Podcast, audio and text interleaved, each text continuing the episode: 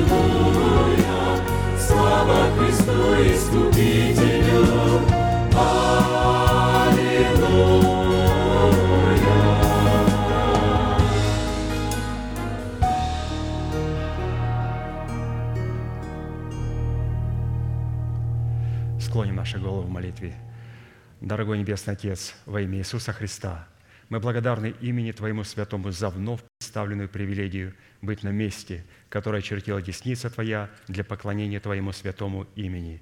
И ныне позволь наследию Твоему во имя крови завета подняться на вершины для нас недосягаемые и сокрушить всякое бремя и запинающий нас грех.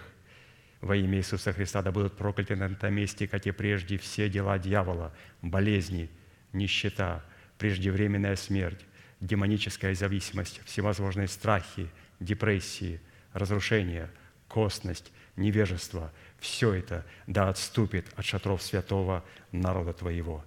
И ныне встань, Господи, на место покоя Твоего, Ты и ковчег могущества Твоего, и да облекутся святые Твои спасением Твоим, и да возрадуются пред лицом Твоим. Дай нам больше от Духа Твоего, пропитай нас Духом Твоим святым, позволь нам найти светлое лицо Твое. Мы благодарим Тебя, что это служение представлено апостолом Аркадием в Твои божественные руки, и мы молим Тебя, продолжай вести его рукою сильную и превознесенную, великий Бог, Отец и Дух Святой. Аминь. Будьте благословенны, пожалуйста, садись.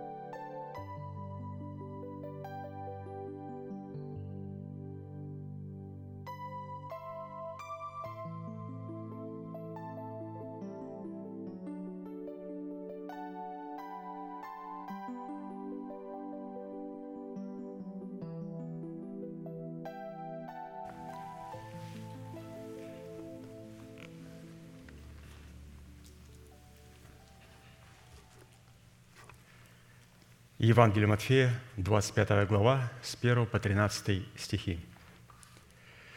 «Тогда подобно будет Царство Небесное десяти девам, которые, взяв светильники свои, вышли навстречу жениху. Из них пять было мудрых и пять неразумных. Неразумные, взяв светильники свои, не взяли с собою масло. Мудрые же вместе со светильниками своими взяли масло в сосудах своих. И как жених замедлил, то задремали все и уснули. Но в полночь раздался крик. «Вот жених идет, выходите навстречу ему». Тогда встали все, девы те, и поправили светильники свои. Неразумные же сказали мудрым, «Дайте нам вашего масла, потому что светильники наши гаснут». А мудрые отвечали, «Что бы ни случилось недостатка и у нас, и у вас, пойдите лучше к продающим и купите себе. Когда же пошли они покупать, пришел жених, и готовые вошли с ним на брачный пир, и двери затворились. После приходят и прочие девы и говорят, «Господи, Господи, отвори нам!» Он же сказал им в ответ, «Истинно, истинно говорю вам, не знаю вас. Итак, бодрствуйте, потому что не знаете ни дня, ни часа, в который придет Сын Человеческий». В этой притче есть указание того, что приготовление к восхищению будет сопровождаться особого рода знамением, выраженным в сообщении того, что жених идет, которое будет понято и воспринято всеми девами.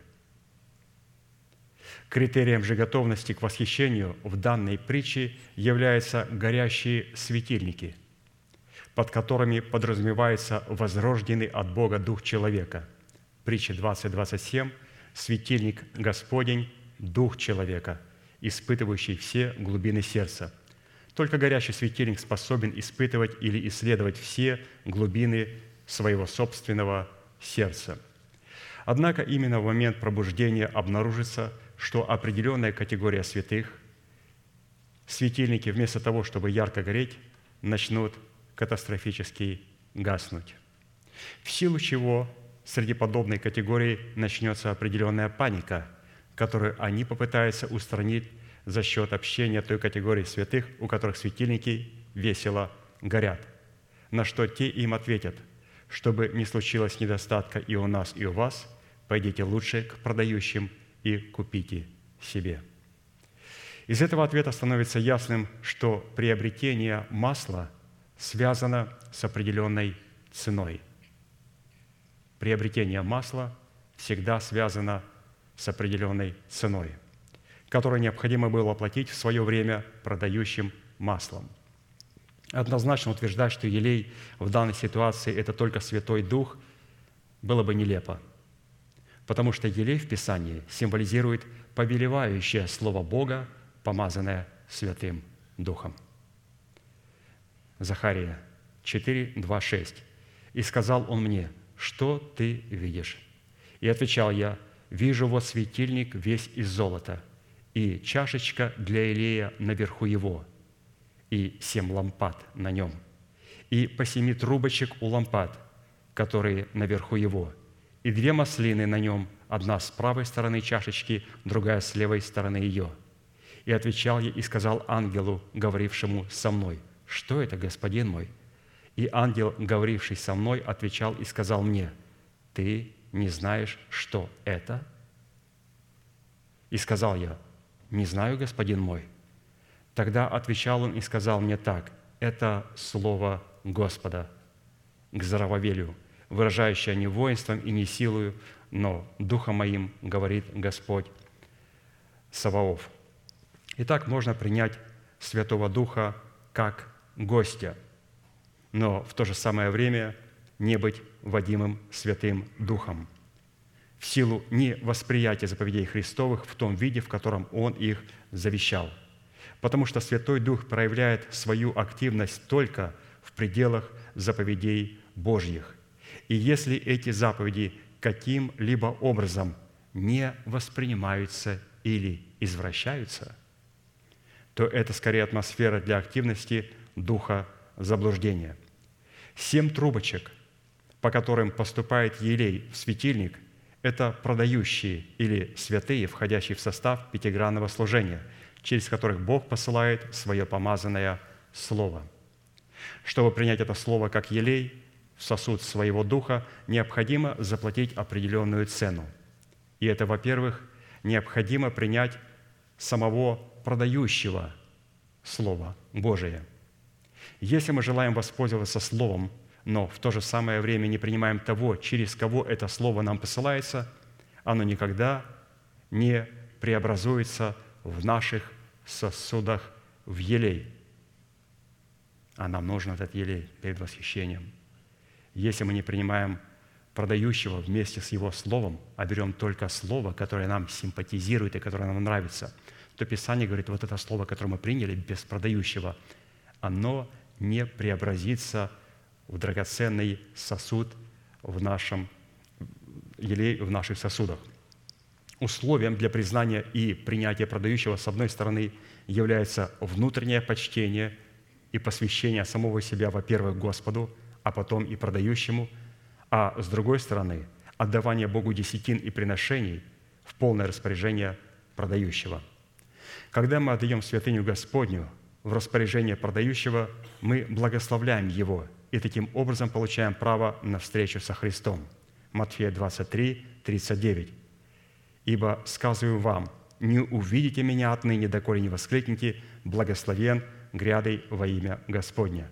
То есть, обратите внимание, пришествие Христа, сам Христос, говорит, связано с тем, что если мы благословим грядова, то есть грядущего во имя Господня. Если мы не сможем благословить грядущего во имя Господня, Господь говорит, от вас очень далеко пришествие Господа Иисуса Христа – Грядущий во имя Господне – это посланный Богом, поставленный Богом, помазанный Богом, назначенный Богом. 2 Коринфянам 8, 4, 5. «Они весьма убедительно просили нас принять дар и участие их в служении святым. И не только то, чего мы надеялись, но они отдали самих себя, во-первых, Господу, потом и нам по воле Божьей». И еще Матфея 10, 41. Кто принимает пророка во имя пророка, получает награду пророка. И кто принимает праведника во имя праведника, получит награду праведника. То есть достаточно богатый текст, но если бы нам можно было все это объединить в одну фразу, как бы она для нас звучала. Постараемся сделать сейчас ее в одной фразе – Итак, сообщение «жених идет» будет воспринято всеми девами. Критерием же готовности к восхищению будут горящие светильники, которые начнут у многих катастрофически гаснуть из-за нехватки масла в сосудах. А вот приобретение масла связано с определенной ценой. Чтобы принять елей в сосуд своего духа, необходимо внутреннее почтение и посвящение Господу, а потом и продающему – и через отдавание Богу десятины приношений в полное распоряжение продающего. То есть вот эта фраза, которая нам поможет прочитать вот три страницы, которые мы сейчас с вами прочитали. Поэтому, святые, мы сейчас будем петь псалом и благодарить Бога за то, что у нас есть такая великая возможность пользоваться благодатью Бога, выраженным в этом божественном елее. И если у вас будет возможность, если вы будете на ячейке сегодня, спросите друг у друга, скажи, пожалуйста, как выглядит светильник, золотой светильник. Когда он сказал Захарии, ты видишь светильник, вижу, ты понимаешь его, я не понимаю, что это значит. Мы должны обязательно увидеть в анатомии светильника, что на самом верху его находится чашечка. Эта чашечка у семисвечника наполнена елеем. От этой чашечки проходит семь трубочек к семи лампадам горящим, и светильник горит. И эти семь трубочек, которые идут от чашечек к семи лампадам, они позволяют гореть светильнику. И если начинают а, наши светильники гаснуть, это говорит, что у нас с этими трубочками конфликт. А какой конфликт? Потому что мы даже и елей не позаботились залить в чашечку, с которой течет по трубочкам елей всем лампад. Поэтому, святые, это очень важно – каким образом нам необходимо получить елей в эту чашечку и каким образом мы должны трансформировать елей с этой чашечки в наше сердце. И это значит о том, поправить светильники, это получить елей и через эти трубочки, получить его в свой светильник, в свой разум. Пожалуйста, будем петь псалом, встанем, пожалуйста, и благодарить Бога за эту великую привилегию. thank you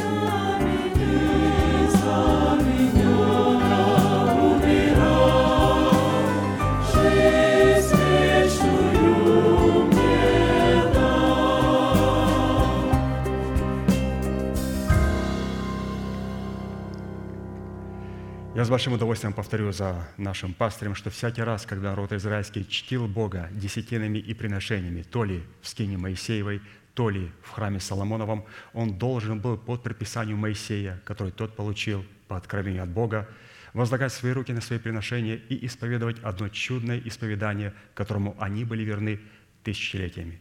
Мы с вами, будучи тем Израилем, привитые к тому же корню, питая соком той же маслины, сделаем то же самое. Протяните вашу правую руку, символ правовой деятельности, и, пожалуйста, молитесь вместе со мною.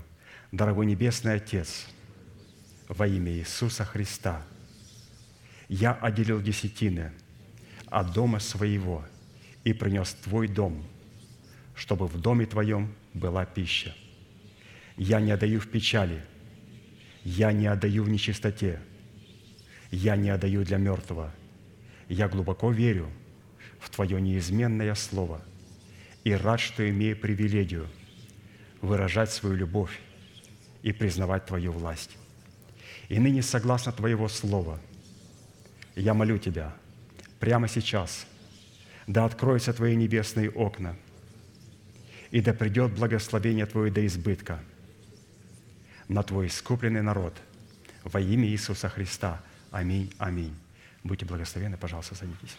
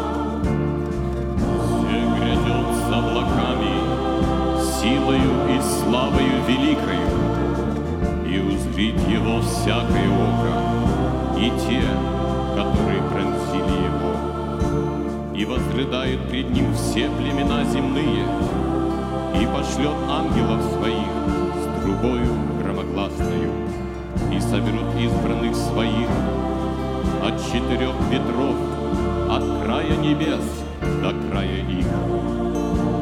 Я есть им Альфа и Омега, начало и конец, который был, есть и грядет Вседержитель.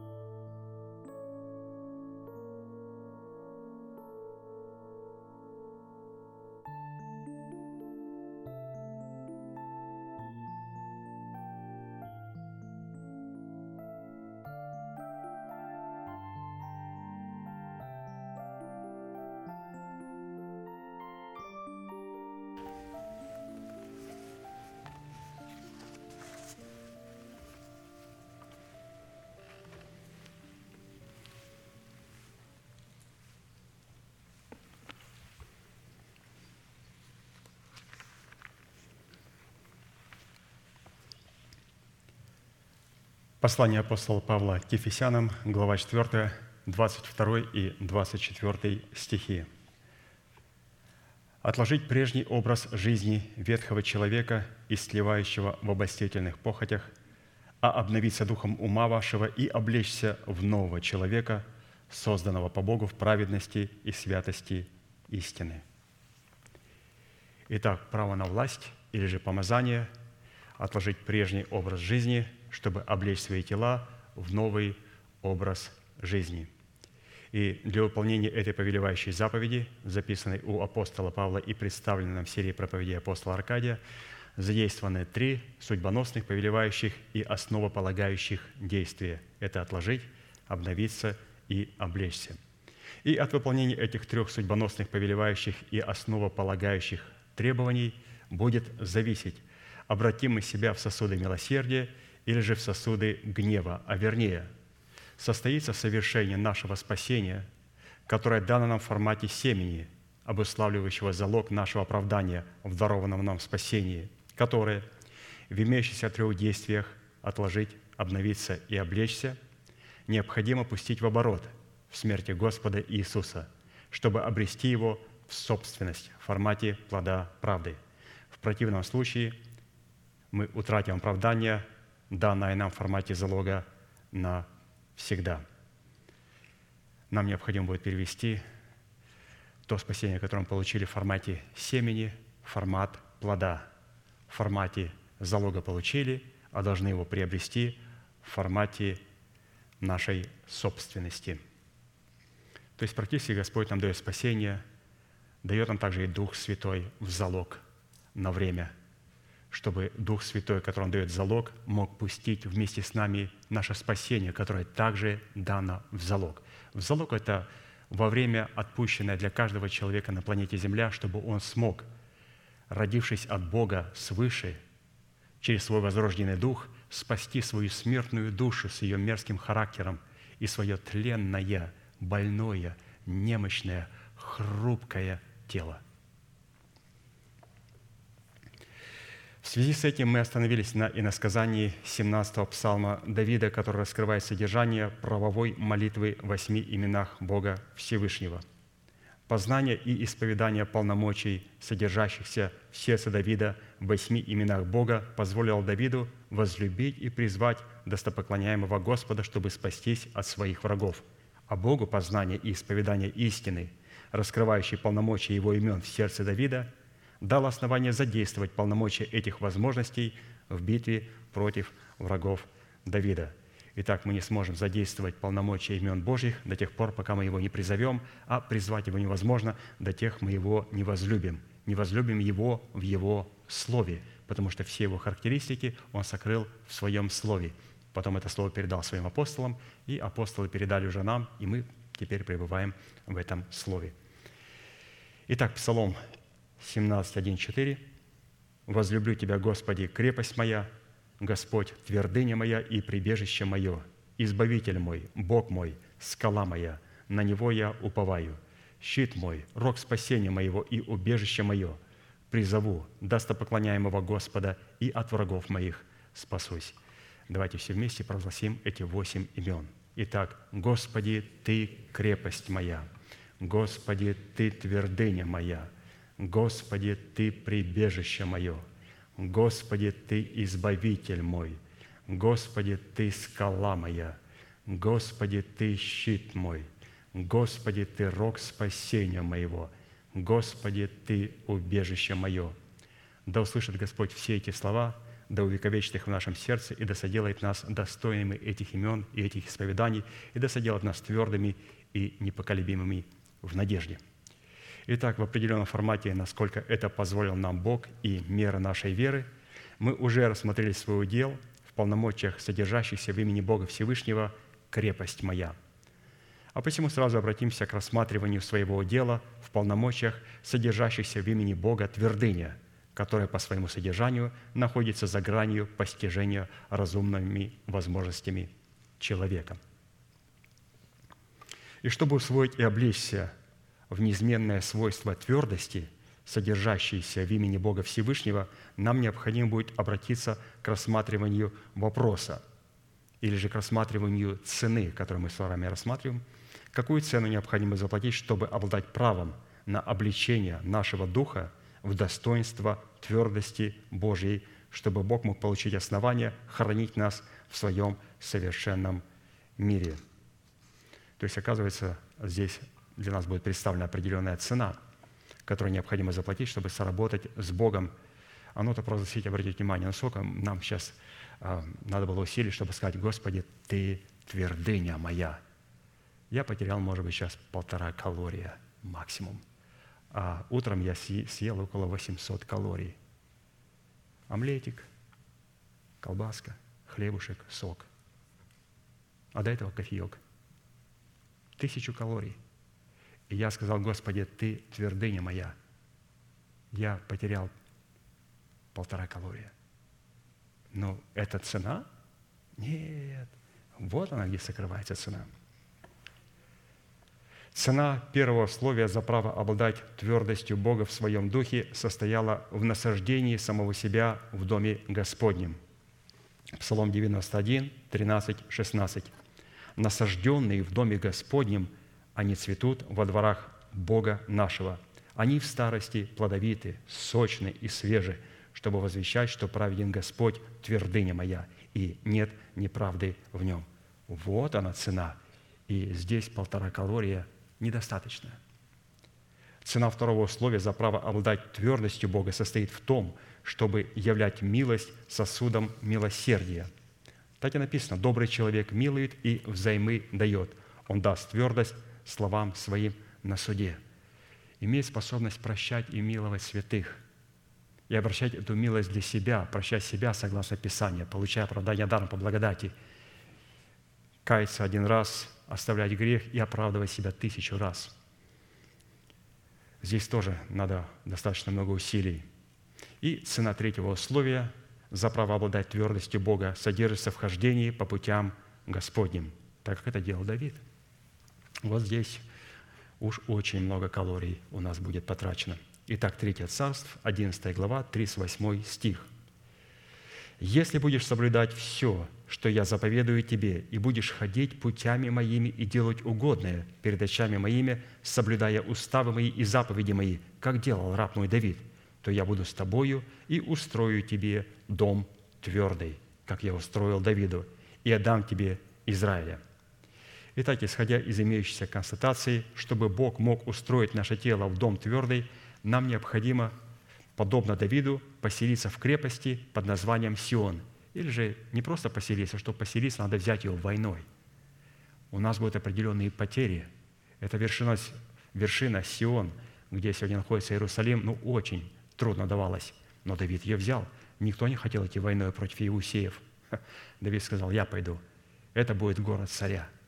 И он взял гору Сион, взял город Иерусалим, где Господь будет царствовать и где его будет резиденция с теми святыми, а, которые придут с ним царствовать на эту землю тысячу лет. То есть вот это, вот это как раз та вершина. Итак, крепость Сион представляет наше тело при одном условии, если мы имеем органическую причастность к крепости Сиона в достоинстве добродетельной жены.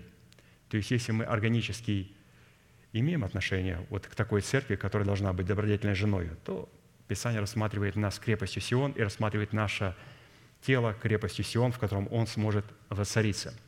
И притча 31 глава, с 10 по 31 стих, перечислены очень много достоинств добродетельной жены.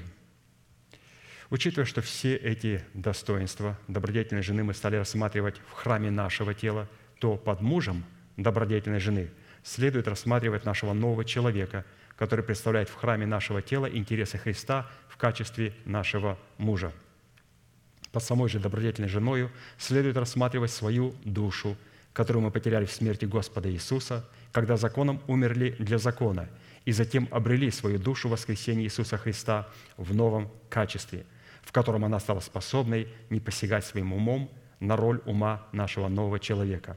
А вот под самой же добродетелью или же добрыми делами добродетельной жены следует рассматривать плод нашего духа, приносимый деревом жизни – в 12 месяцах священного года, который мы взрастили в едеме нашего доброго сердца путем нашей соработы с истиной Слова, сокрытого в нашем добром сердце, и со Святым Духом, открывающим значимость истины Слова, сокрытого в нашем сердце. И мы с вами рассмотрели где-то 12 достоинств в наших молитвенных собраниях добродетельной жены. Сегодня давайте рассмотрим их. Их всего нам было представлено 20. И Давайте перейдем сразу к 13 достоинству, которым обладает Церковь Христа и наша новая душа, обновленная воскресением Иисуса Христа. То есть эти две субстанции, Церковь Христа и наша душа, это те, кто смогут являть вот эти достоинства и вот эту добродетель. Сама женщина по себе, физически если взять женщину, невесту, жену, а, это для них будет не по силам, это очень трудно – это написано сугубо к церкви и к обновленной душе человека. Поэтому требовать от жены вот этих качеств – это нечестно. Тогда можно мужу предложить посмотреть на крест и гвозди. Но жених ходят и не предлагают во время бракосочетания. Это невесте говорят, какой она должна быть. Неплохо было показать три хороших больших гвоздя ржавых и две перекладины и сказать, а вот это тебе. Но никто не предлагает почему-то женишкам. Почему? Потому что мы неправильно относимся к Слову Божьему. Здесь говорится сугубо о Церкви Христа и о нашей обновленной душе, а не о физической женщине. Поэтому 13 добродетель или же добро добродетельной жены состоит в том, что муж ее известен у ворот, когда сидит со старейшинами земли. Нам необходимо понять, что в нашем теле является воротами земли. Кто является старейшинами земли, сидящими у этих ворот? И какую роль исполняют старейшины земли во главе с нашим мужем, то есть с нашим духом.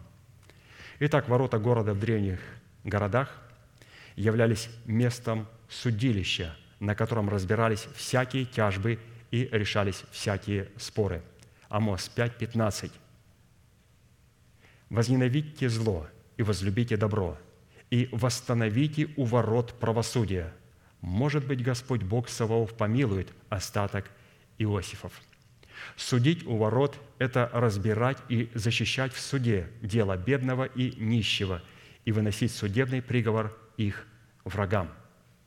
В данном случае бедным и нищим является наше тело, находящееся в зависимости от царствующего в нем греха, в лице ветхого человека, за которым стоят организованные силы тьмы.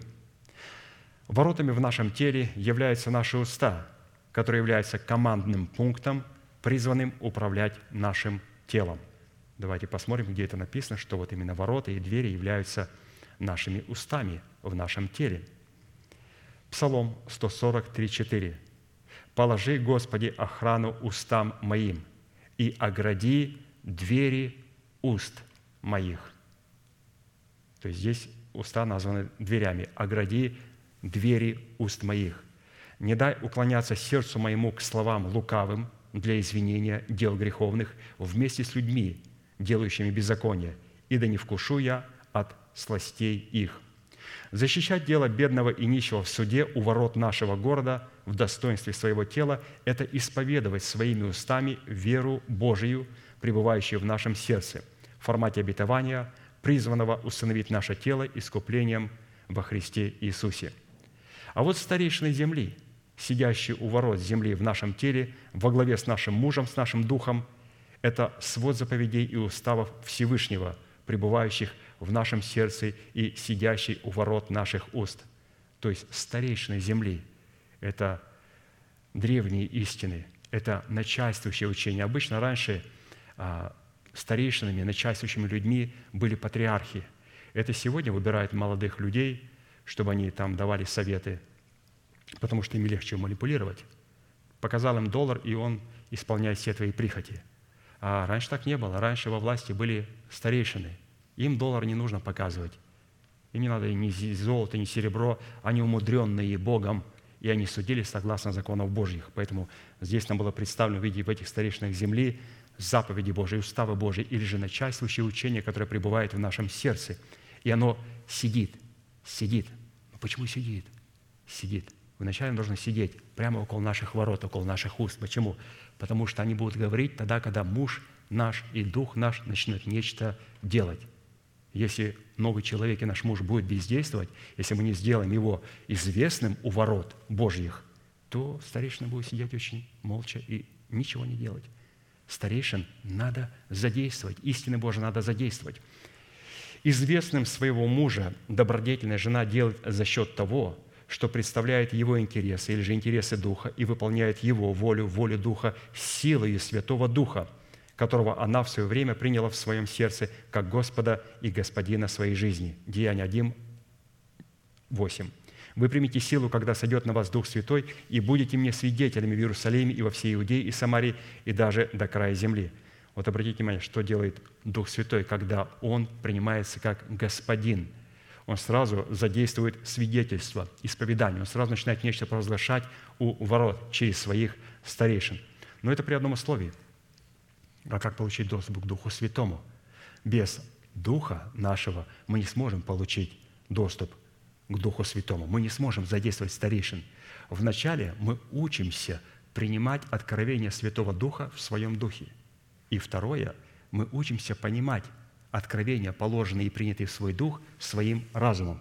И когда это происходит, тогда Дух Святой, как Господин, дает право моим старейшинам с моим мужем исповедовать суд и спасать бедного, то есть мое тело, от болезней, от проклятий, исцелять все сферы моего бытия.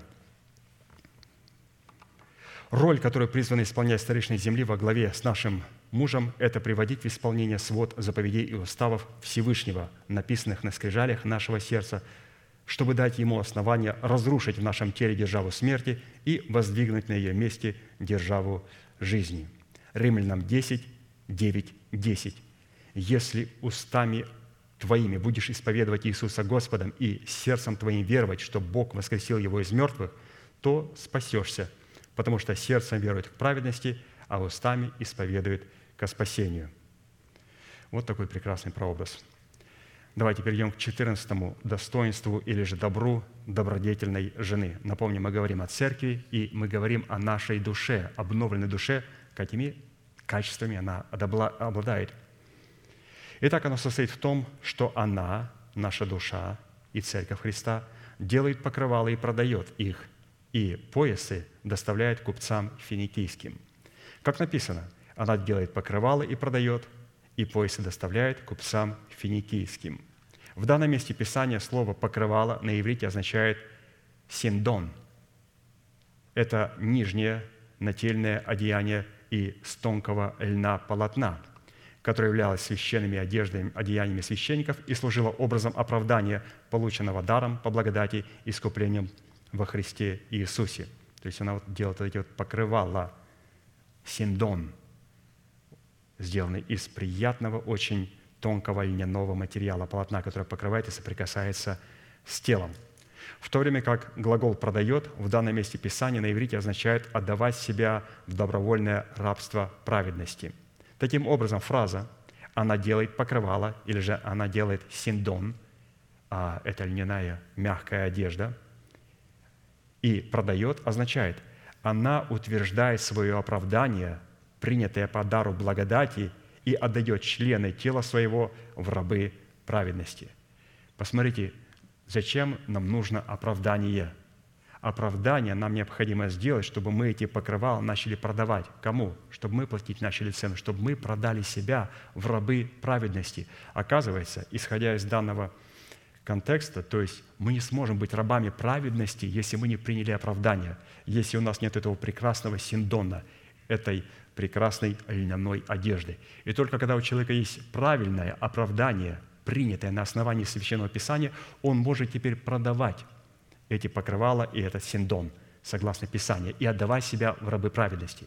Если человек не имеет оправдания, он не сможет себя. Он может заточить себя в монашество, зайти в келью, молиться, но из этой кельи будет нести бесовщины. В глазах этого человека будет видна искра беса. Почему? Оправдание было принято неправильно, и такие покрывала, согласно Писанию, нельзя продавать. А вот поясы – который добродетельная жена в достоинстве нашего нового человека доставляет купцам финикийским, это истина начальствующего учения Христова. То есть пояс – это истина. А образом финикийских купцов Писание говорит, что она доставляет купцам финикийским поясы. Вот образом финикийских купцов является наш разум, поставленный в, добрую, в добровольную зависимость от духа нашего ума, которым является ум Христов в нашем духе. Именно посредством нашего разума, исповедания веры Божьей, пребывающей в нашем сердце, формулируется владическое и смысловое предложение и доставляется в распоряжение наших уст. Вот для чего необходимо брать пояс и доставлять купцам финикийским. Вот для чего необходимо брать этот пояс и доставлять купцам финикийским. Почему? Потому что для того, чтобы припоясать себя и для того, чтобы исповедовать Слово Божие, мы должны исповедовать то Слово, которое мы формируем. То есть эта истина, этот пояс должен, как написано здесь, формирует логическое и смысловое предложение.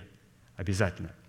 То есть наш обновленный духом нашего ума разум – это как раз и есть те финикийцы, которые занимаются тем, что они берут эти истины, эти поясы и работают с ними.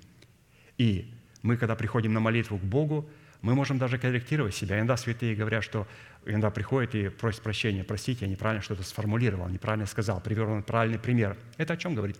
Это говорит, что они святые дети Божии, и у них работают финикийцы. То есть они что-то сказали неправильно, и они сразу себя корректируют. Почему? Финикийцы работают в их естестве. Их разум оттачивает истины и ставит все на свои места. Писание так и говорит, что она доставляет купцам финикийским поясы истины. Поэтому что-то не соответствует Писанию, оно сразу все а, корректируется. И вы знаете, что финикийцы вообще очень удивительный род. И вот эта вся письменность, она пришла оттуда, от финикийцев. И вся эта фонетика, фонетика, она тоже пришла оттуда. То есть фонетика – это связь между устной речью и между письмом. Что такое фонетика? Раньше все передавалось устно, но чтобы не забыть, потом начали писать финикийцы. Говорят, мы должны изображать определенные символы, чтобы потом не передавать человеку, чтобы он мог взять и прочитать. И они стали делать символы разные. Например, что у нас в русском алфавите? Вот символ, похожий на домик. Мы говорим «а». Символ, похожий на солнышко. Мы говорим «о». То есть это фонетика. То есть знаки стали звуками. И этим занимались финикийцы. То есть практически те обетования и те откровения, которые мы получаем от апостола, они представлены в виде картин, которые нам необходимо через наших финикийцев выразить в молитвенные слова, в правильные слоги. Например, русский алфавит. Буковка А, Б, В, Г, Д. У нас это просто буква, а у древних народов, у славян, это не была просто буква. Буква А – это архи, стоящая во главе. Буква Б – Бог. В – ведаю. Г – говорю. Д – добро. То есть у них алфавит был построен на то, что у нас в иерархии стоит Бог. И я ведаю Его и понимаю Его, и говорю добро своими устами. А, Б, В, Г, Д и так далее. То есть у них даже в алфавите было показано, каким отношением они имеют к Богу для почитания. И также в евреите, у финикийцев, то есть все эти символы говорили о том, что все то, что Бог дает, оно должно каким-то образом найти свой отпечаток в наших молитвенных устах. Господь показал Моисею и сказал, сделай все так, как я тебе показал. Господи, можно записать? Он говорит, нет, я тебе показал на горе красивые картины, какой должна быть скинья, а ты напиши им. Но мне надо понять. Он говорит, подумай и передай точно, как я тебе показал. То есть практически, когда Господь нам говорит Слово, Он показывает нам Слово. И теперь на наших ячейках начинают работать финикийцы. Для чего? Для того, чтобы это Слово стало достоянием нашего исповедания, нашей молитвы, чтобы дать им конкретную а, формулировку и все это оформить в формате молитвы. Хорошо, давайте посмотрим на 15 достоинство или же добро добродетельной жены – отраженная в крепости и красоте ее одежд, дающая возможность весело смотреть на будущее. Как написано, крепость и красота – одежда ее, и весело смотрит она на будущее. Слово «одежда» на еврите означает облака мглы, покрывающие море. То есть Бог показал через свое творчество, что как одеваются моря. Они одеваются облаками, как одеждою. Отсюда следует, что добродетельная жена наделена достоинством облаков Всевышнего в достоинстве слияния Тумима и Урима, которое пребывает в ее недрах. Именно истина в сердце в достоинстве Тумима о двух вещах, входящих, вводящих нас за завесу святилища, это тело Христа и кровь Христа, и также Святой Дух, открывающий истину в сердце в достоинстве Урима о теле и крови Христовой, является крепостью, в сердце и красотой этой крепости. Евреям 6, 17, 12. «Посему и Бог, желая преимущественнее показать наследникам обетования непреложность своей воли, употребил в посредстве клятву, дабы в двух непреложных вещах». Каких непреложных вещах? Это тело Христа и кровь Христа. В этих двух непреложных вещах, в которых невозможно Богу солгать, твердое утешение имели мы, прибегши взяться за предлежащую надежду, которая для души есть как бы якорь, безопасный и крепкий, и входит во внутреннейшее за завесу, куда предтечью за нас вошел Иисус, то есть своим телом и своей кровью, сделавшись первосвященником навек по чину Милхиседека.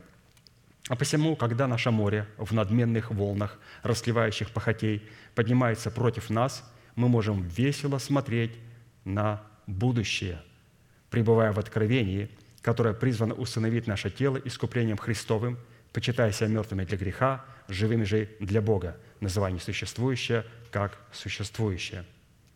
То есть посмотрите, какое прекрасное Писание показывает, каким образом мы можем смотреть в прекрасное будущее. Как смотреть в прекрасное будущее, когда у меня мое море бурлит и шумит? Иов 38, 8, 11. «Кто затворил море воротами, когда оно исторглось, вышло как бы из чрева, когда я облака сделал одежды его, и мглу пеленами его, и утвердил ему мое определение, и поставил запоры и ворота, и сказал, доселе дойдешь и не перейдешь, и здесь предел надменным волнам твоим». То есть это все, святые, есть у нас. И Писание вот в таком состоянии, когда бурлят эти расливающие волны похотей, сказал, что мы должны научиться смотреть весело и радостно в наше будущее.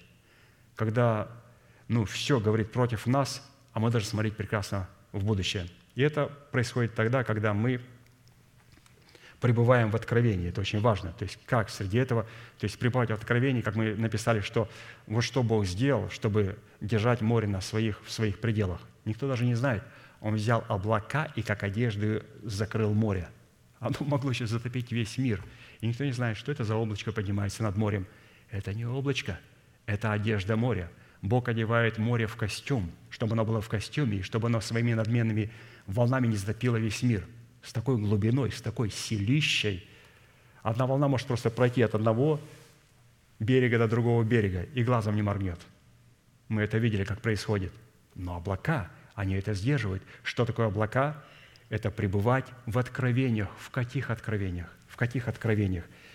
Откровение, которое призвано установить наше тело искуплением Иисуса Христа. Но этого недостаточно. Я пребываю в откровении. Как пребываю в откровении?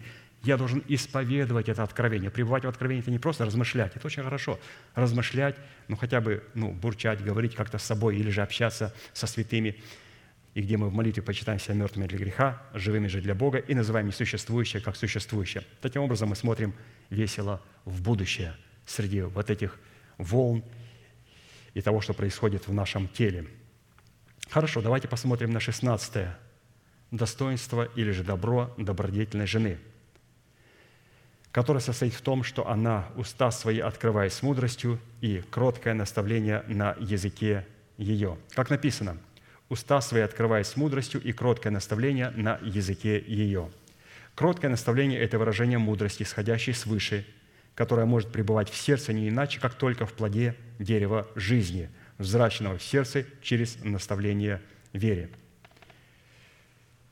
Матфея 11, 28, 30. Здесь говорится о кротости, и потом несколько мест о древе жизни.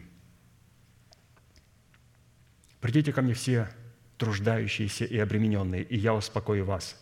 Возьмите иго мое на себя и научитесь от меня, ибо я кроток и смирен сердцем, и найдете покой душам вашим, ибо иго мое благо, и бремя мое легко». Кроткое наставление призвано обузывать эмоциональную сферу души, чтобы задействовать ее, как коня для верховой езды, к поставленной Богом цели, чтобы разрушить в своем теле державу смерти и воздвигнуть на ее месте державу жизни. То есть именно через кроткие уста, что такое кроткие уста? Это узда, которая одевается на нашего коня – вот Христос придет на белом коне, и с ним конница его. Это все святые, которые через кроткие уста, кроткие уста – это удила во рту коня. Если что-то говорит, эти удила натягиваешь, удила закрывает дыхательный проход у лошака или у коня или у лошади, и он не может дышать, и он останавливается в панике моментально. Вот такие кроткие уста – и Писание говорит, что Христос придет со святыми своими, кто обладает этими кроткими устами. И это необходимо, что Писание говорит, что а, нам необходима такая верховая езда, чтобы направляться к той цели, которой Бог нас поставил. Кто-то говорит, да, я своими путями дойду. Нет, я сам приду. Нет, мы должны прийти с конем Господу, потому что мы придем сюда на тысячелетнее царство на конях. А что такое конь? Это наша эмоция, это наша воля. Но если она будет необоздана уздою кротости, если мы не можем вовремя закрывать свои уста и останавливать их у себя дыхание, чтобы не говорить этой вещи негативной, не проклинать себя, ни свое тело, ни свое положение, ни свои финансы, не проклинать своих детей, подождать. Зачем проклинать своих детей? Ах, ты такой! И начинают оскорблять ребенка. Здесь необходимо натягивать эти узду и перекрывать у себя дыхание. А теперь давайте посмотрим вот эту кротость, которая будет выражать себя в древе жизни. Притча 15.4. Кроткий язык – это древо жизни, но необузданное сокрушение духа. И еще притча 3, 13, 18. Блажен человек, который снискал мудрость, и человек, который приобрел разум, потому что она – древо жизни для тех, которые приобретают ее, и блаженные, которые сохраняют ее. То есть здесь для нас показывается анатомия, каким образом – мы обладаем кротостью. То есть здесь она называется древом жизни, но не только кроткий язык древом жизни называется. Также способность снискать мудрость и приобрести разум тоже называется древом жизни. И теперь, если мы возьмем, скомбинируем эти вещи вместе, два стиха, то у нас что получится? У нас получится, если сможем снискать мудрость и получить ее в свое сердце, если мы сможем обновить свое мышление и приобрести свой разум, только потом мы сможем обладать кротким языком. Итак, снискать мудрость первое в своем духе, потом приобрести разум, обновить свое мышление. И в-третьих, у нас появляется кроткий язык. То есть древо жизни представлено вот в этих действиях. Снискать мудрость, приобрести разум и иметь кроткий язык. Это древо жизни. Семнадцатый добродетель или же добро добродетельной жены состоит в том, что она наблюдает за хозяйством в доме своем и не ест хлеба праздности. Встают дети и ублажают ее, муж и хвалит ее. Как и написано, она наблюдает за хозяйством в доме своем и не ест хлеба праздности. Встают дети и ублажают ее, муж и хвалит ее. Наблюдать за хозяйством в, дом, в доме своего тела – это стоять на страже веры Божьей, пребывающей в своем сердце – который является носителем и исполнителем нашего призвания, ведущего нас к поставленной Богом цели, которая состоит в усыновлении нашего тела искуплением Христовым, дарованным нам Богом. Вот это то хозяйство, за которым она наблюдает. То есть это как, как household, это то, за что человек ответственный, то, что находится в его распоряжении. И то есть здесь для нас представлено вот это великое обетование, которое как наш household, то есть как наше хозяйство, за которым мы смотрим – куда включается и вся наша семья, и все то, что мы имеем с нашим домом. 2 Иоанна 1,8. «Наблюдайте за собою, чтобы нам не потерять того, над чем мы трудились, но чтобы получить полную награду». То есть наблюдать за собою – это наблюдать за своим хозяйством. Не наблюдать за другим, а наблюдать за собою. А вот дети – это образ плода нашего духа в плоде уст – прославляющих Бога за совершенное им искупление. На иврите глагол «вставать», как здесь написано, «встают дети и ублажают ее». Когда они ублажают? Тогда, когда она наблюдает за хозяйством своим. И наблюдать за хозяйством своим – это наблюдать за собою. Тогда дети, дети, эти обетования, этот плод начинают вставать и ублажать добродетельную жену душу. Слово «вставать» – это подниматься из руин – воздвигать державу жизни, утверждать истину в сердце, исполнять свое предназначение. А посему фраза «встают дети и ублажают ее» означает посредством плода уст, прославляющих Бога за совершенное им искупление, мы будем подниматься из руин, смерти, чтобы исполнить свое предназначение и воздвигнуть в нашем теле державу жизни. Вот, пожалуйста, что делают дети, эти обетования и этот плод – он через наши уста поднимает нас из руин. Тогда, когда мы наблюдаем за своим хозяйством, наблюдаем за самими собой, а не за другим. Евреям 10, 35, 39. «Итак, не оставляйте упования вашего, которому предстоит великое воздаяние. Терпение нужно вам, чтобы, исполнив волю Божью, получить обещанное. Ибо еще немного, очень немного, и грядущий придет и не умедлит. Праведный верою жив будет, а если кто поколеблется, не благоволит к тому душа моя». Мы же не из колеблющихся на погибель, но стоим в вере ко спасению души. А вот фраза «муж хвалит ее» означает, что муж взвешивает ее на весовых чашах правды. То есть наш дух взвешивает нашу душу на весовых чашах правды и находит ее, нашу душу, верной, что дает ему, Христу, через наш дух, основание ввести ее, нашу душу, в атмосферу своей непорочной радости. То есть посмотрите, насколько Дух Святой, говорят, и джентльмен, ну, неплохо, красиво. Он не может ничего сделать с нашей душой, он джентльмен. Он может сделать только через ее мужа, через наш дух. И если наш дух взвешивает с Духом Святым через заповеди Божии нашу душу и находит ее достойной, он вводит нашу душу с нашим духом, эту пару, в непорочную радость. Поэтому внепорочная радость, она не присутствует только в духе. Она должна также присутствовать и в нашей душе. И перейти эта радость должна непорочно и на наше тело, когда оно будет усыновлено. Но этого не произойдет до тех пор, пока вот муж не будет хвалить а, добродетельную жену. Или же Дух Святой через мужа не начнет хвалить добродетельную жену. Матфея 25, 23. Господин его сказал ему, «Хорошо, добрый верный раб – в малом ты был верен, над многим тебя поставлю. Войди в радость Господина твоего». То есть в малом ты был верен, это значит, молодец, что ты наблюдал за собой, не наблюдал за другими, не притыкался над другими, ты наблюдал за собой. Это то малое, что Бог нам доверил. Он доверил нас, самих, нам, чтобы мы могли взвешивать себя через заповеди Божии с Духом Святым и вводить себя в непорочную радость. Вот это и значит, она наблюдает за своим хозяйством, то есть наблюдает за собой – и не ест хлеб праздности, встают дети, ублажают ее, то есть все те обетования, которые умерли, они воскресают, и муж ублажает ее, то есть он вводит ее в непорочную радость. Ублажает, то есть вводит нашу душу, обновленную, в непорочную радость Святого Духа. 18.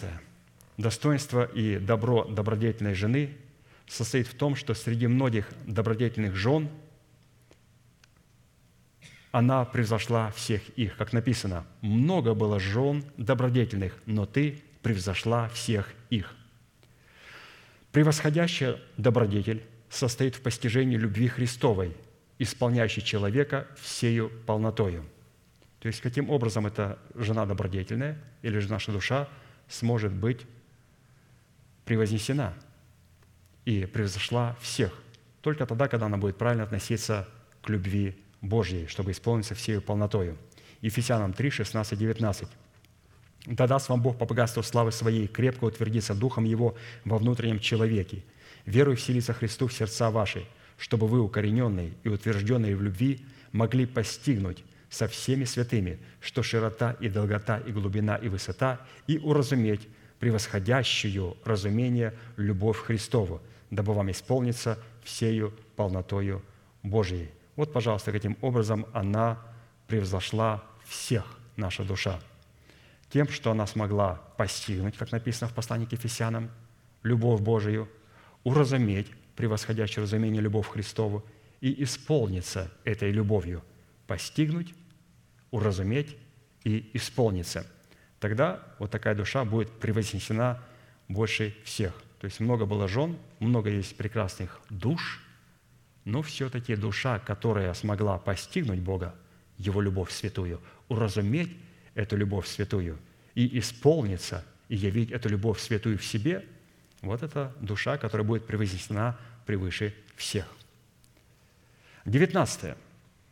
Достоинство или же добро добродетельной жены состоит в том, что она боится Господа и достойна хвалы от Бога и от людей. Как написано – Миловидность обманчива и красота суетна, но жена, боящаяся Господа, достойна хвалы. Жена или же душа, боящаяся Господа, достойна хвалы от Господа и от людей. Боящиеся. Наличие страха Господня в сердце человека – это наличие мудрости, сходящей свыше, которая обуславливает в его сердце Царство Божие – пришедшего в силе, которая выражает себя не в пище и питье, но в праведности и мире и радости во Святом Духе. Так и написано Римлянам 14, 17, 18. «Ибо Царство Божие не пища и питье, но праведность и мир и радость во Святом Духе. Кто сим служит Христу, тут угоден Богу и достоин одобрения от людей. Господи, я буду угоден Тебе и достоин одобрения от людей когда? Когда вот мы примем Царство Божие в силе Его. А принять его в силе Божией невозможно без страха Господня. Принять его в силе, он выражается не в пище и в питье, а в праведности, в мире и в радости. И все это во Святом Духе. То есть без страха Господня, без этой премудрости невозможно обладать вот этим царством. И такой человек, который примет такое царство на Божьих условиях, а это возможно только через страх Божий, Писание говорит, что «но жена, боящаяся Господа, достойная хвалы», вот, вот именно через страх Божий можно обладать правом на вот эти достоинства. То есть праведность, радость и мир во Святом Духе. Хорошо, давайте посмотрим на двадцатую составляющую достоинства или же добро добродетельной жены, которое состоит в том, что она получит воздаяние от плода своих рук, которые прославят ее у ворот. Посмотрите, вот мы проходим несколько принципов, и как Бог хочет превознести. Он говорит, что ты превзошла всех. Жена, боящаяся Господа, достойна хвалы. Да прославляет ее у ворот ее, дела ее. Посмотрите, как Бог относится к душе, а, которая была обновлена в смерти Господа Иисуса Христа. Он начинает ее прославлять. Он начинает ее прославлять, потому что она в свое время прославила Бога, где в смерти Господа Иисуса Христа и восстала в Его воскресении. Итак, как написано, «Дайте ей от плода рук ее, и да прославит ее у ворот дела ее». Суть имеющегося иносказания состоит в том, что трудящемуся земледельцу первому должно вкусить от плодов. То есть здесь душа представлена как земледелец, которая должна а, вот, иметь эти дела, которые прославят ее – 2 Тимофея 2, 4, 7. «Никакой воин не связывай себя делами житейскими, чтобы угодить военачальнику. Если же кто и подвязается, не увенчается. Если незаконно будет подвязаться, трудящемуся земледельцу первому должно вкусить от плодов. Разумеешь, что я говорю, да даст тебе Господь разумение во всем». Это говорит апостол Павел своему ученику Тимофею. Итак, чтобы отвечать сути добродетельной жены необходимо одно условие – это законно подвязаться, быть воином молитвы. То есть здесь и воин молитвы, воин и земледелец стоят вместе. А это означает подвязаться, войти сквозь тесные врата, которые будут искать многие, чтобы войти ими, но не возмогут. Луки 13, 23, 30. Некто сказал ему, «Господи, неужели мало спасающихся?» Он же сказал им, «Подвязайтесь войти сквозь тесные врата, ибо, сказываю вам, многие поищут войти и не возмогут». Когда хозяин дома встает или же встанет и затворит двери, тогда вы, стоя вне, станете стучать в двери и говорить, «Господи, Господи, отвори нам!» Но он скажет вам в ответ, «Не знаю вас, откуда вы?» Тогда станете говорить, мы ели и пили перед Тобою, и на улицах наших учил Ты. Но он скажет, говорю вам, не знаю вас, откуда вы? Отойдите от меня все делающие неправды. Там будет плач и скрежет зубов. Когда увидите Авраама, Исаака, Иакова и всех пророков в Царстве Божьем, а себя изгоняемыми вон. И придут от востока и запада, и севера и юга, и возлягут в Царстве Божьем. И вот есть последние, которые будут первыми, и есть первые, которые будут последними. То есть здесь говорится о тесных вратах и о тесном пути. Еще одно место Иоанна 10.9.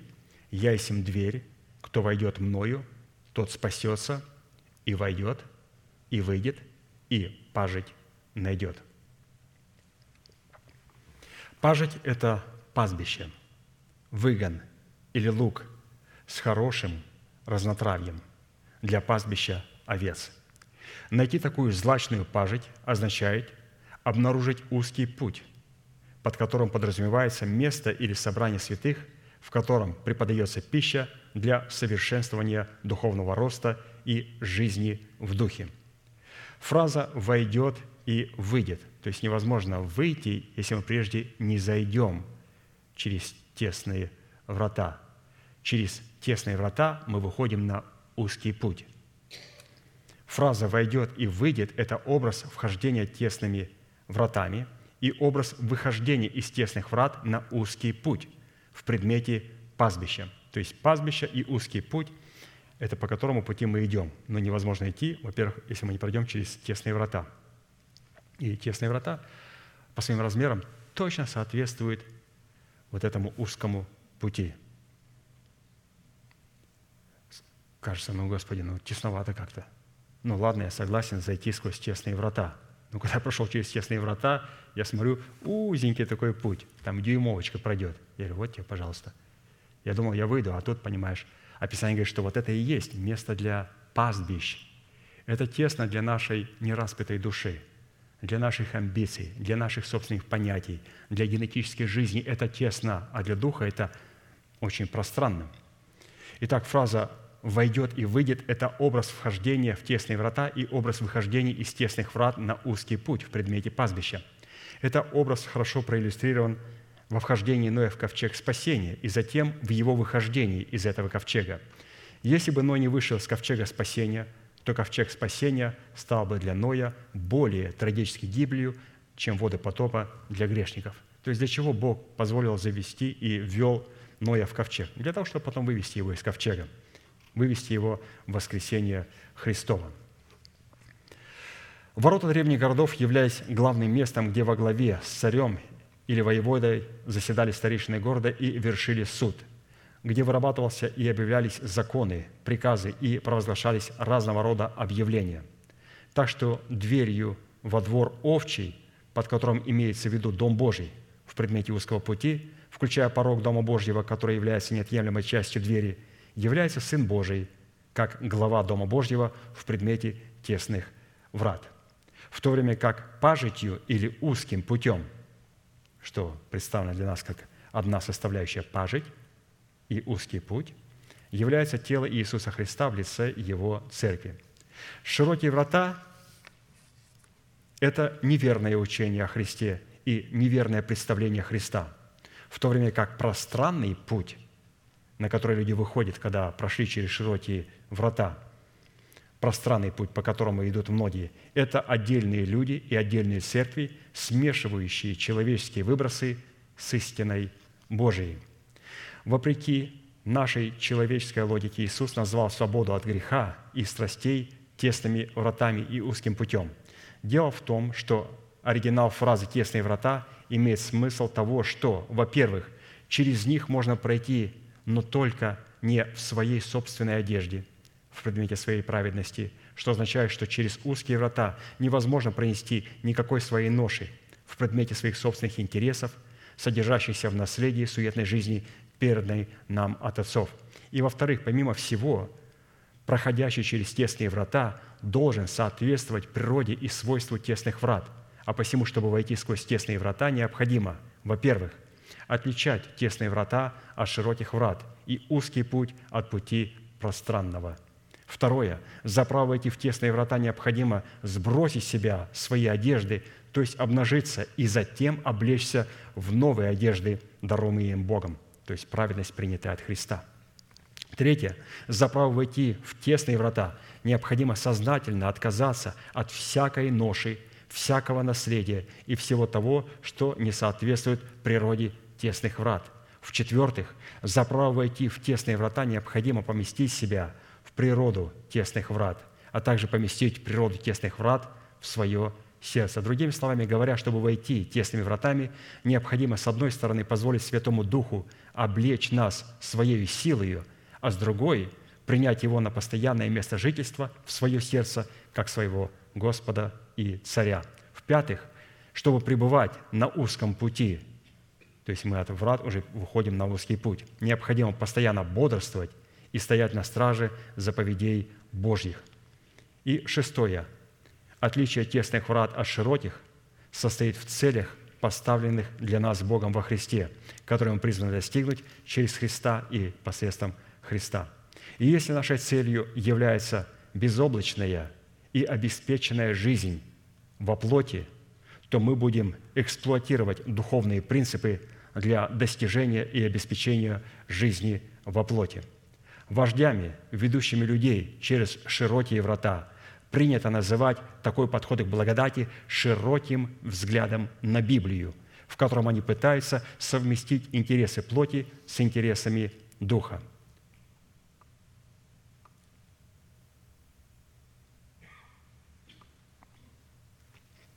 А что делать, если у нас есть очень богатые люди? Вот слово для очень богатых людей. Вы по Писанию должны быть нищими. Земля после грехопадения – это не место фана.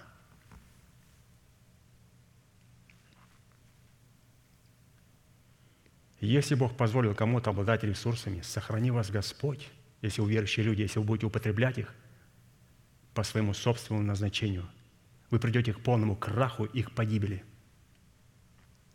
Земля, на которой мы живем, это время, где мы должны принести плод в смерти Господа Иисуса Христа.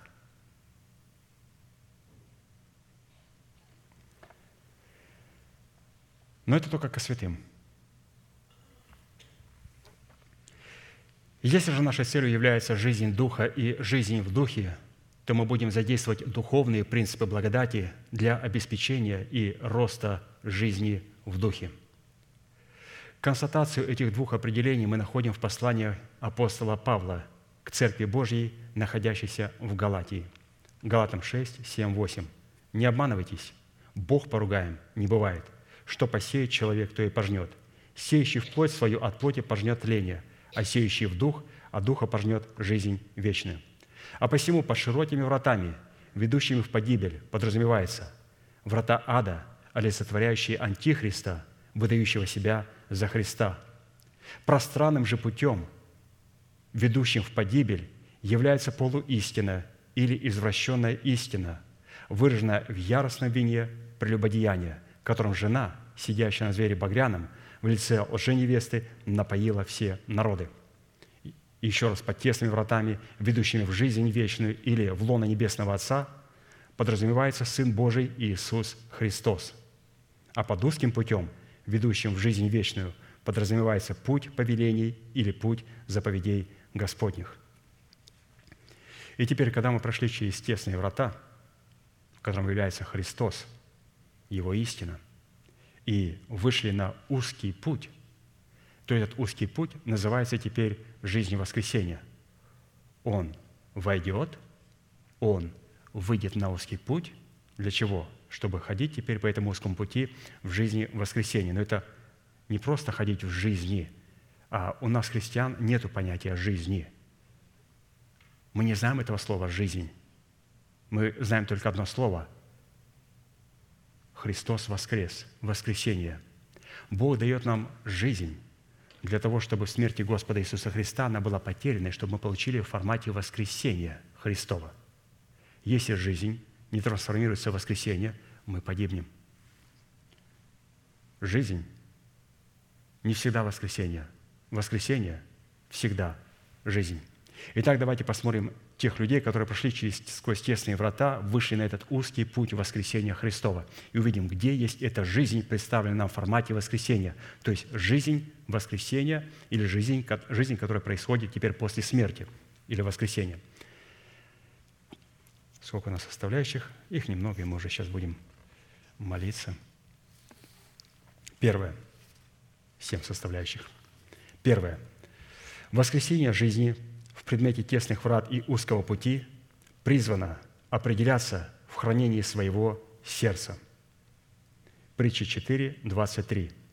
«Более всего хранимого храни сердце твое, потому что из него источники жизни».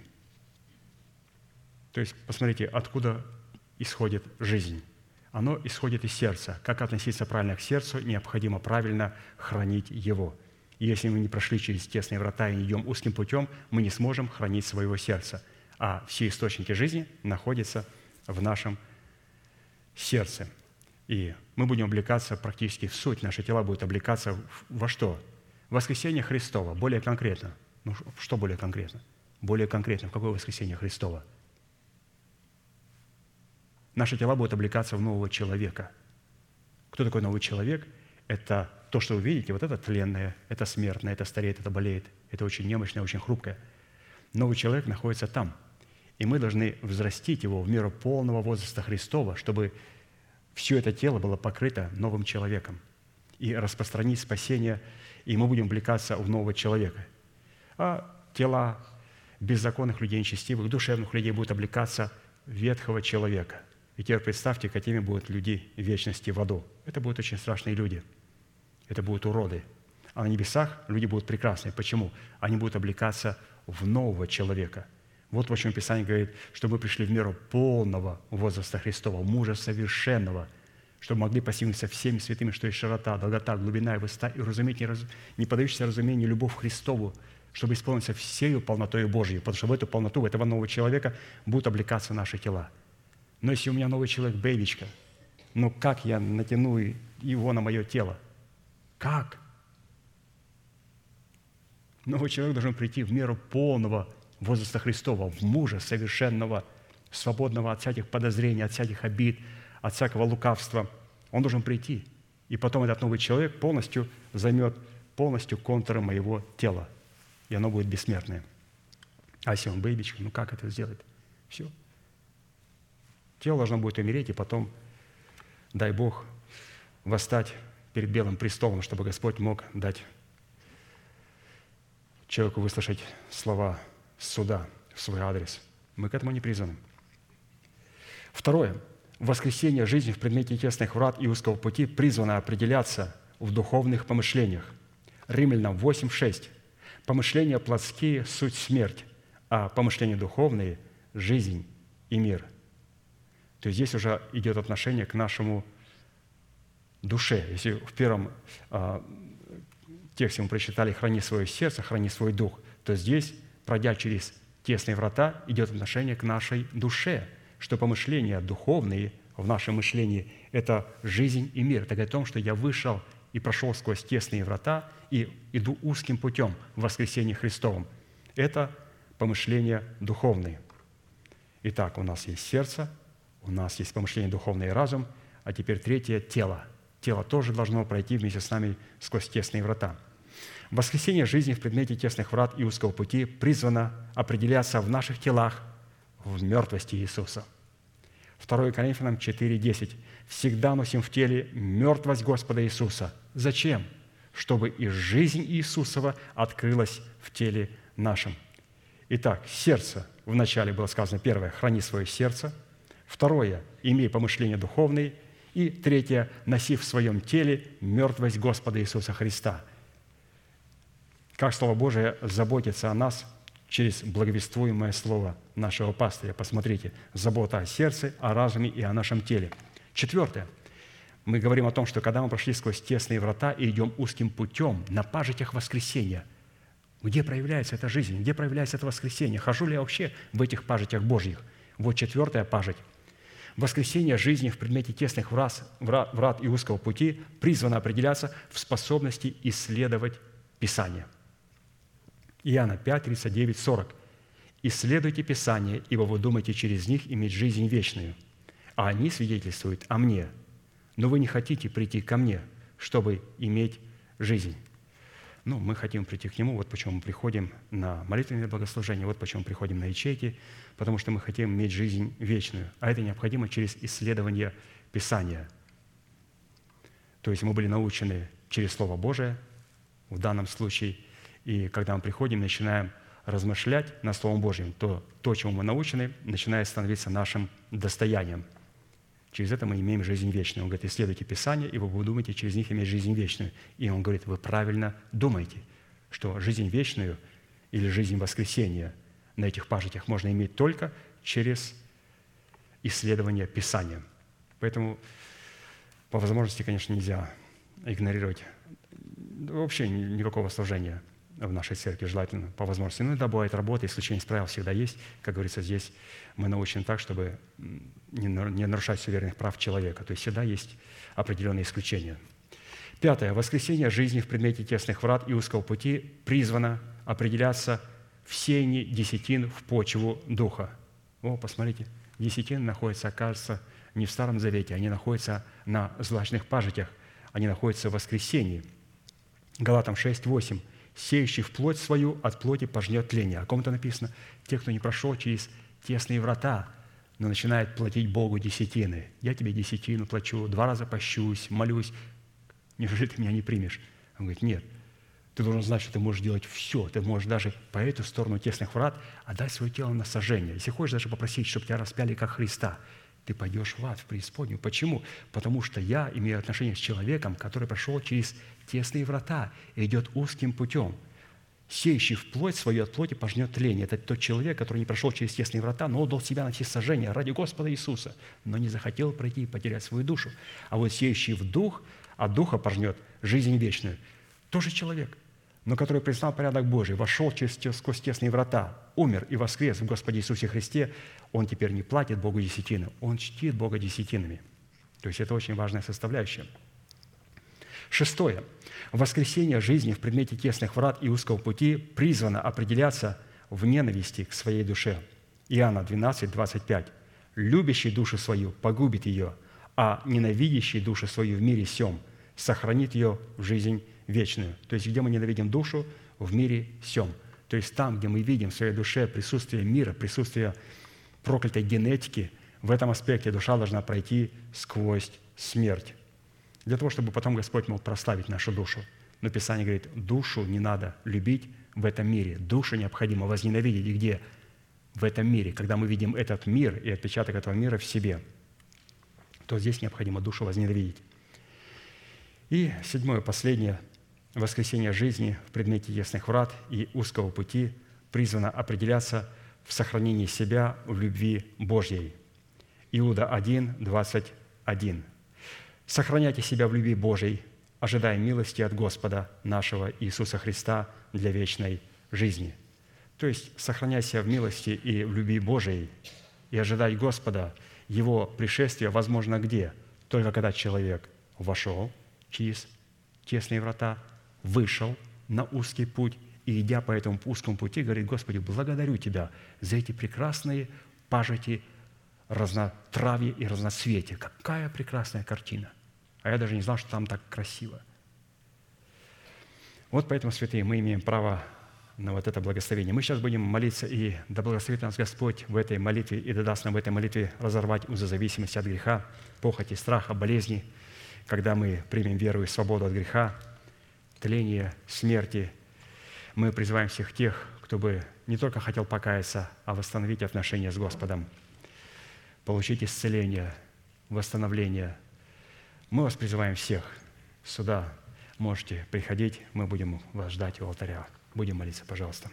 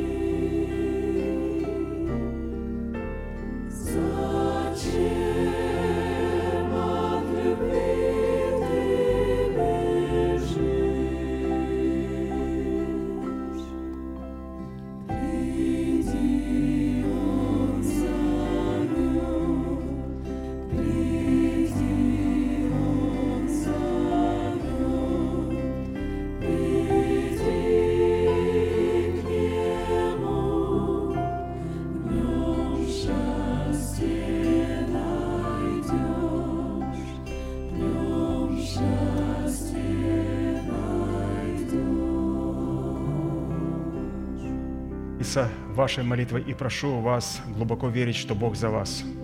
Он не против вас. Он возлюбил вас своей вечной любовью. Он даровал нам дело своего искупления. Он встал между нами и нашими врагами, чтобы защитить нас и поднять нас до своего уровня. Глаза закрыты – это элемент тайной комнаты, руки воздеты к небесам – это знак того, что наши руки без гнева и сомнения. Молитесь, пожалуйста, вместе со мной. Небесный Отец, во имя Иисуса Христа, я прихожу к Тебе, и на этом святом месте, в собрании святого народа Твоего, я раскаиваюсь в моем сердце и молю, молю Тебя, увидеть мою боль, мое страдание, мою рану, нанесенную грехом и похотью, которые я ненавижу и от которых я отрекаюсь. Я прихожу к Тебе с моей болезнью, страхами, попорной честью и поруганным достоинством. Прошу Тебя, прости меня, омой меня, очисти меня, исцели мою рану, восстанови меня и защити меня кровью Сына Твоего. И прямо сейчас, перед небом и адом, я хочу исповедовать, что согласно Твоего Слова я омыт, я очищен, я исцелен, я восстановлен, я оправдан, я спасен. Прощаются грехи ваши и беззакония ваши во имя Иисуса Христа. Да благословит тебя Господь, да презрит на тебя светлым лицом своим и помилует тебя и да даст тебе мир. Да падут вокруг тебя тысячи и десятки тысяч, одесную тебя, а к тебе не приблизится. Да придут на тебя благословения гор древних и холмов вечных. Да будет низвержено шумом из тела твоего держава смерти, и да будет на ее месте восстановлена и воздвигнута держава воскресения. Да придет все это на тебя и на все потомство твое, и весь народ да скажет Аминь, Аминь.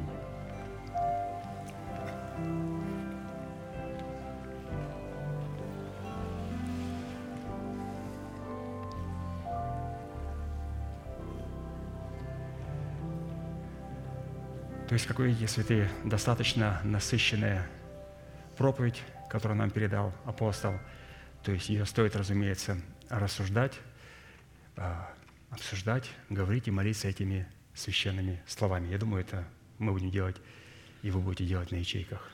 Хорошо, давайте провозгласим нашу неизменную манифестацию. Могущему же соблюсти нас от падения и поставить пред славою Своею непорочными в радости – единому, премудрому Богу, Спасителю нашему, через Иисуса Христа, Господа нашего, слава и величие, сила и власть прежде всех веков, ныне и во все веки. Аминь. Ну, благодарю вас, святые, за ваше участие, за вашу молитву. Следующее собрание будет во вторник в 7 часов вечера на этом же месте. И теперь можете, как пастор говорит, поприветствовать друг друга.